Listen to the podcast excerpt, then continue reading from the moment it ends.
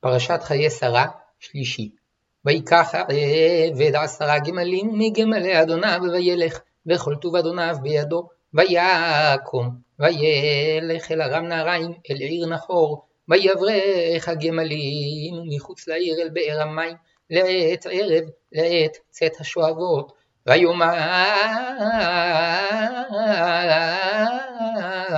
אדוני אלוהי אדוני אברהם, הקרנה לפניי היום, ועשה חסד עם אדוני אברהם. הנה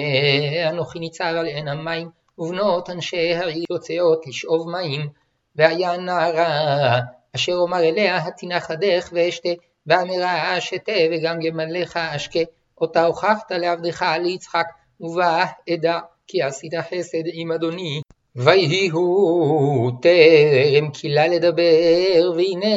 רבקה יוצאת, אשר יולדה לבתואל בן מילכה, אשת נחור אחי אברהם, וחדה על שכמה, והנערה טובת מראה מאוד, בתולה ואיש לא ידעה, ותרד העינה, ותמלא חדה, ותעל, וירוץ העבד לקראתה, ויאמר הגמיני נא מעט מים מקדך, ותאמר שתה אדוני, ותמהר, ותורד כדה על ידה, ותשקהו, ותכל להשקותו, ותאמר גם לגמליך אשאב, עד אם כילו לשתות, ותמהר, ותער כדה אל השוקת, ותרוץ עוד אל הבאר לשאוב, ותשאב לכל גמליו, והאיש משתאה לה, מחריש, לדעת ההצליח אדוני דרכו, אם לא, ויהי כאשר כאילו הגמלים לשתות, ויקח האיש נזם זהב בקע משקלו, ושני צמידים על ידיה עשרה זהב משקלם, ויאמר בתמי את,